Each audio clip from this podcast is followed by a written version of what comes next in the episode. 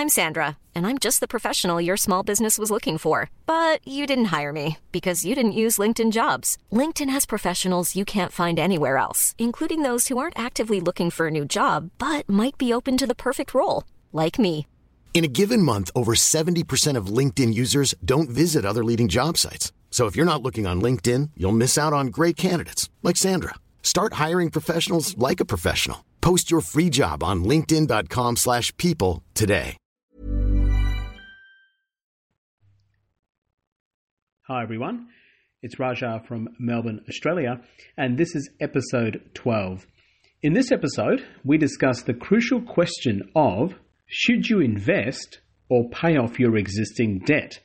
This is a question which is often asked in personal finance podcasts, forums, and social media.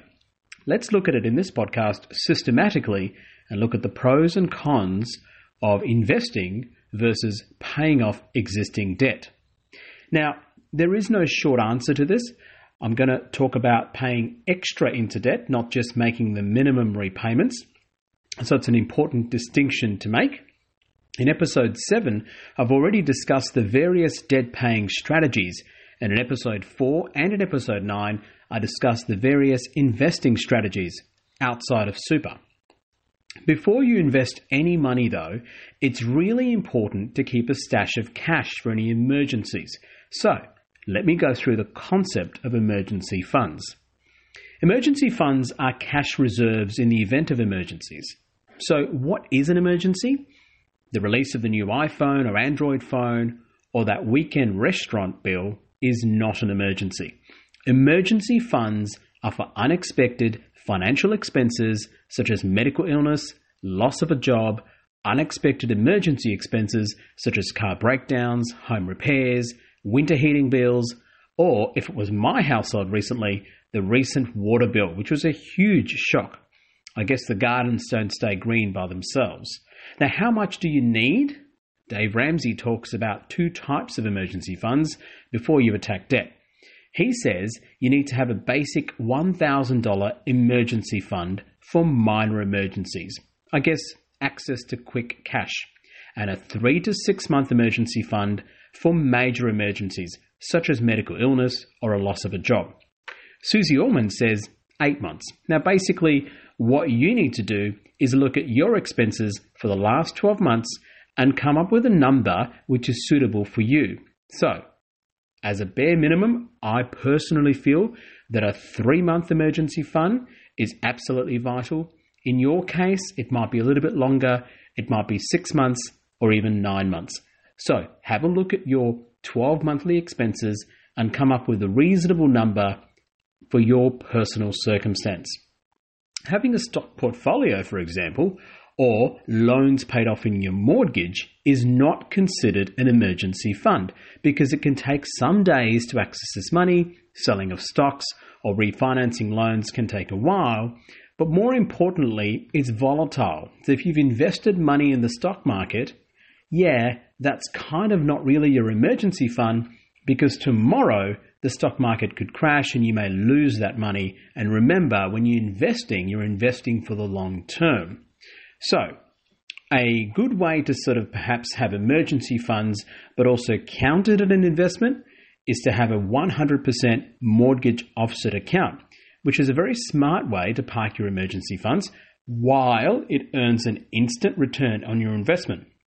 Of course, that only works if you have an existing personal mortgage with a variable interest rate. Remember, if you have a fixed interest rate, you may not be eligible for a 100% mortgage offset account. So it's really important to check before you start putting into what you deem as an offset account, which may actually not be offset. Anyway, we're digressing a little bit. Now, once you've saved that three to six months worth of emergency funds, for example, it's time to think about paying off debt or investing. And the main factors which help your decision are what is your yield in your investment versus what is your interest rate on your debt levels. Let's use an example. Having consumer debt such as credit cards or personal loans or car loans and investing money at the same time does not make sense. Some financial advisors always recommend paying off debt, but mathematically, that may not make sense to do that either. So, let's go through the types of debt and how it affects your decision making, and then we'll go through the interest rate scenario. So, what are the types of debt? There are two main types of debt in Australia. One is deductible debt, and the other is non deductible debt. A deductible debt is something like an investment loan, such as home investment or stock portfolio, where you borrow money to invest in the stock market, whereby the interest on that loan is deductible. That is, it's a tax deductible. Now, for you American listeners out there, remember the way that we use deductibles in Australia is different to the way that you use deductibles. In Australia, the word deductible just generally means tax deductible. A non deductible debt is something like a personal home loan where you live at, in that the interest that you pay on that home loan is not deductible, that is, not tax deductible. Credit cards, personal loans, and car loans that are used for personal purposes are not really tax deductible if they're not related to your work or investment. So that's the important distinction between a deductible debt and a non deductible debt when it comes to tax deduction. So it makes sense to pay off your non deductible debt first, especially if it's consumer debt and has a high interest rate, rather than investing the same amount of money. Let's use some examples. If you have a personal loan debt with an interest rate of 7%, it'd be pretty hard to beat this in the market if you were to invest it. In other words, if you pay down the debt, you're getting an interest free tax, uh, so um, you're getting a tax free return on your investment of 7%. So you're instantly saving 7% interest, which you would have otherwise paid. If you invested the same money, you need to convince me and yourself that you will definitely get at least 7% return on your investment consistently, and you need to be guaranteeing that investment. If you're not 100% confident that you're going to be returning 7% per annum, then it makes no sense investing in that at all. In other words, it's better to pay off your debt rather than investing it into various levels of investment, whether it be home loan investments or stock portfolio or bonds, etc., etc. Likewise, it's importantly pointless to save money and invest if you have credit card debt with an interest rate usually almost always 10 to even 20% per annum. Again, you need to prove to me and yourself that if you've invested any money, you will return on that investment a 15 to 20% per annum return which is very difficult to do. So if you can't be 100% sure that you're going to get that return, it makes sense to pay off your debt. Now, in other words, if you have debt, look at the interest rate and you need to ask yourself if I invest money elsewhere, am I going to get a guaranteed return on investment as if I would get if I pay the interest on that particular debt? If you cannot guarantee yourself that consistently, then pay off the debt. Now, however, in Australia, we have something called a HECS or a HELP debt, um, and if you only have that particular debt, then it doesn't matter. Don't pay it off. There is no interest on these loans. They only rise with consumer price index, so with inflation. So basically, if you pay it off, it's not beneficial. It automatically gets deducted from your income. So it makes sense not to pay off your HECS or HELP debt if that's the only debt you have. If you have deductible debt, like investment loans, because you can deduct that interest from your taxable income, depending on the interest levels, it may make sense to invest while maintaining a deductible debt.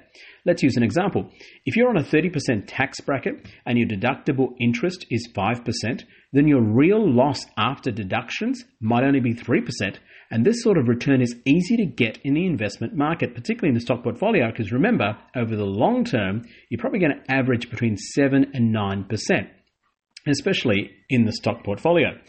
Of course, this all depends on the time horizon of your investments. What about non deductible mortgage debt? Now, this all depends on your investment time horizon and your interest rate. If your mortgage interest rate is 5 to 6%, the decision to invest can be difficult.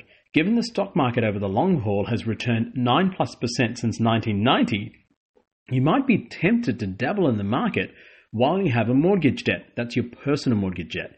But again, you need to be careful. Putting money into your personal home loan means you get an interest uh, return on your money, which is tax free, um, instantly. So if your interest rate is 5 to 6%, your after tax uh, return um, on that investment might be close to 7 to 8%. So can you beat that in the stock market? Is it worth the risk? And can you do it consistently? And can you guarantee yourself that you're going to do it? That's the question. So, on the one hand, you have an investment. If you pay it off, as in pay off your personal mortgage, that investment, that return on that investment is going to be guaranteed. And that's going to match the interest on that mortgage. Whereas the other investment, which is stock market and technically a little bit of speculation in the short term, is based on some level of risk. You may not be able to match the same return on the investment that you will be able to get instantly when you pay off that mortgage. So it depends, is the answer. And also depends on your level of risk tolerance. In reality, a lot of people do both if you have a non deductible mortgage, and I don't think this is a bad idea. Remembering you're not wasting your money investing in the stock market and doing it repeatedly over the long haul will produce some nice returns. And of course, it also depends on whether you invest passively in the stock market or actively. I'm a great proponent of dollar cost averaging and passive investment rather than actively managing stocks. Um, I've discussed this in episode 9, where the data points to passive investing being more risk averse, more diversified, and more returns consistently over the long term. So, just to summarize, before you invest, you must have emergency funds. Before you invest, you must pay down your consumer debt, which is your credit cards, personal loans, car loans, personal, because you won't be beating those high interest rates um, with high rates of investment returns in the long run. If you have a deductible debt, that is tax deductible debt, it might pay to invest rather than pay the deductible debt down. This all depends on your tax bracket and it all depends on the interest rate on that tax deductible debt. If you have a HECS or a HELP debt, then don't pay it off actively. Let your salary take care of that. Now, for you overseas listeners out there, we have this thing in Australia called um, HECS or HELP debt, where people go to university and don't have to pay upfront their uni fees, and it only gets automatically deducted once they start earning above a certain threshold of income. And it's painless because it comes off your salary without you even knowing about it.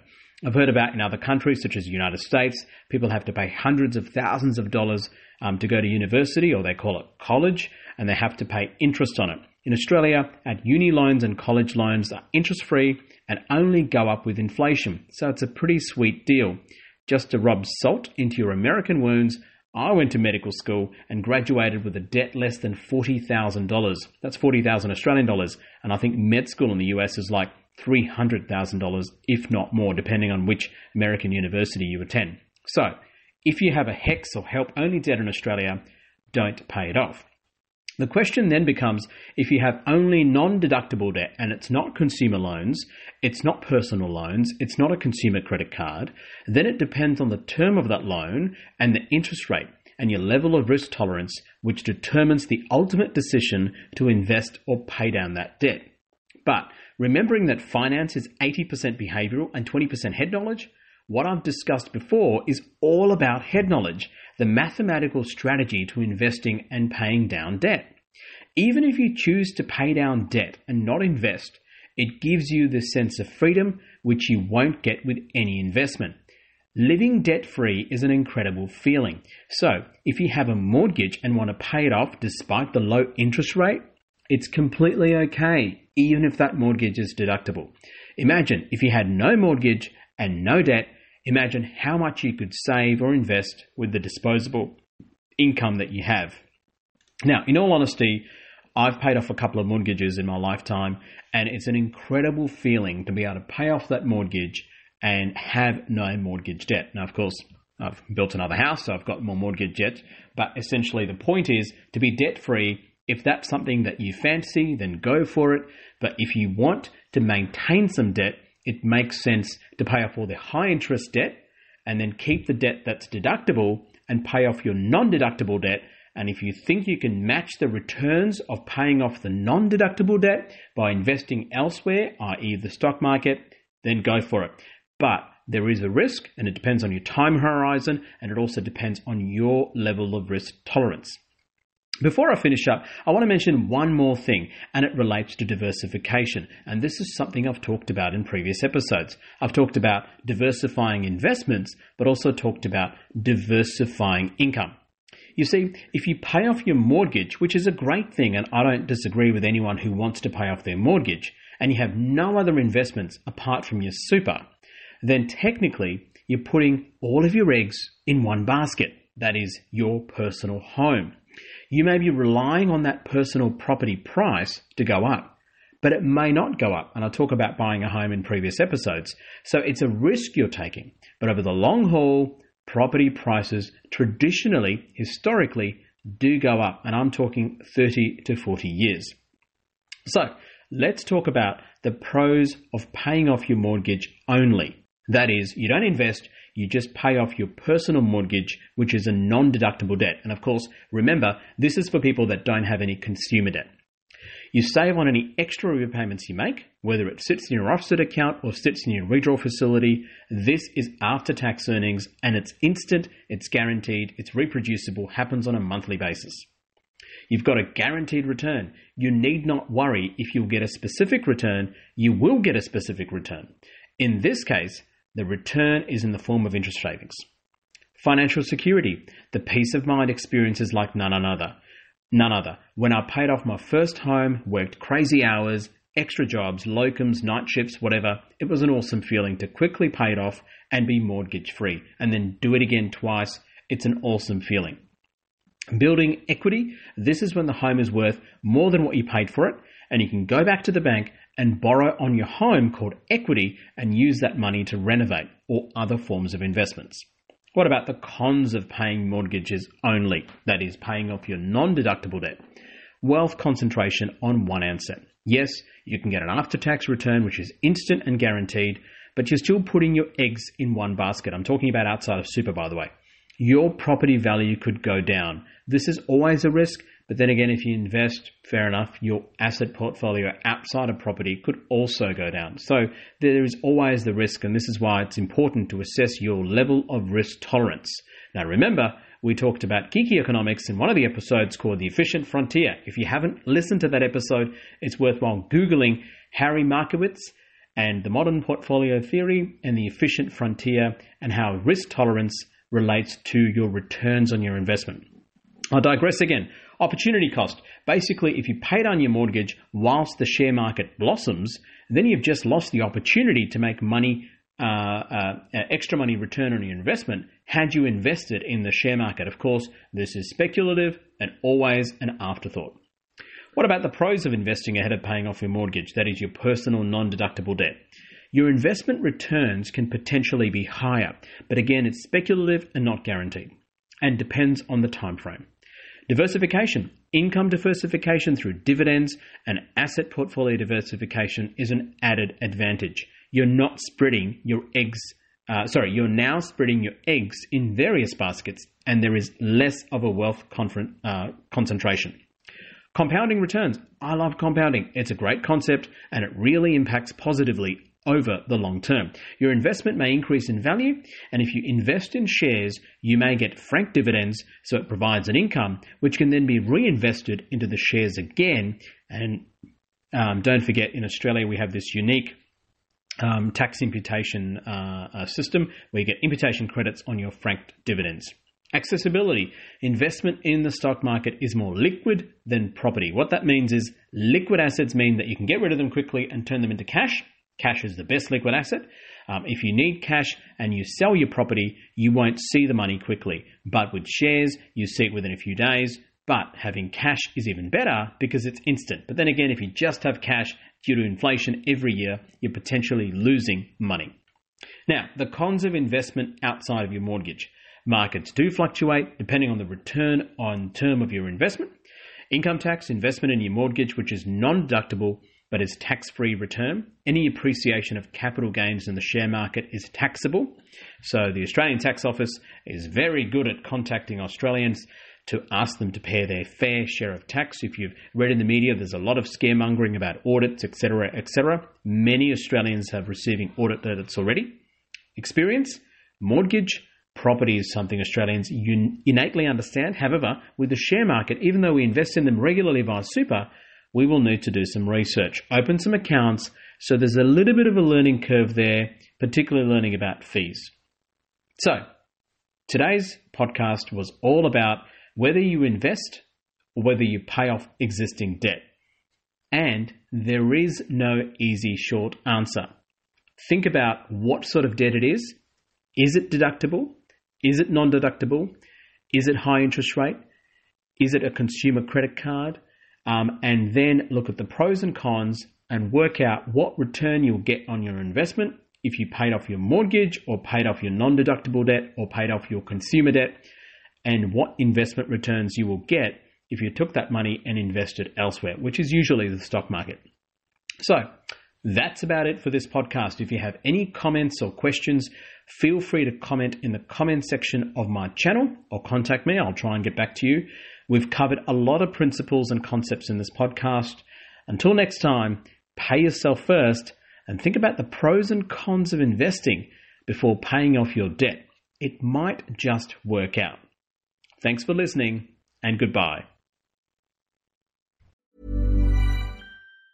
Mom deserves the best, and there's no better place to shop for Mother's Day than Whole Foods Market. They're your destination for unbeatable savings, from premium gifts to show-stopping flowers and irresistible desserts. Start by saving 33% with Prime on all body care and candles. Then get a 15-stem bunch of tulips for just $9.99 each with Prime. Round out Mom's menu with festive rosé, irresistible berry chantilly cake, and more special treats. Come celebrate Mother's Day at Whole Foods Market. Mom deserves the best, and there's no better place to shop for Mother's Day than Whole Foods Market. They're your destination for unbeatable savings, from premium gifts to show-stopping flowers and irresistible desserts. Start by saving 33% with Prime on all body care and candles. Then get a 15-stem bunch of tulips for just $9.99 each with Prime. Round out Mom's menu with festive rosé, irresistible berry chantilly cake, and more special treats. Come celebrate Mother's Day at Whole Foods Market.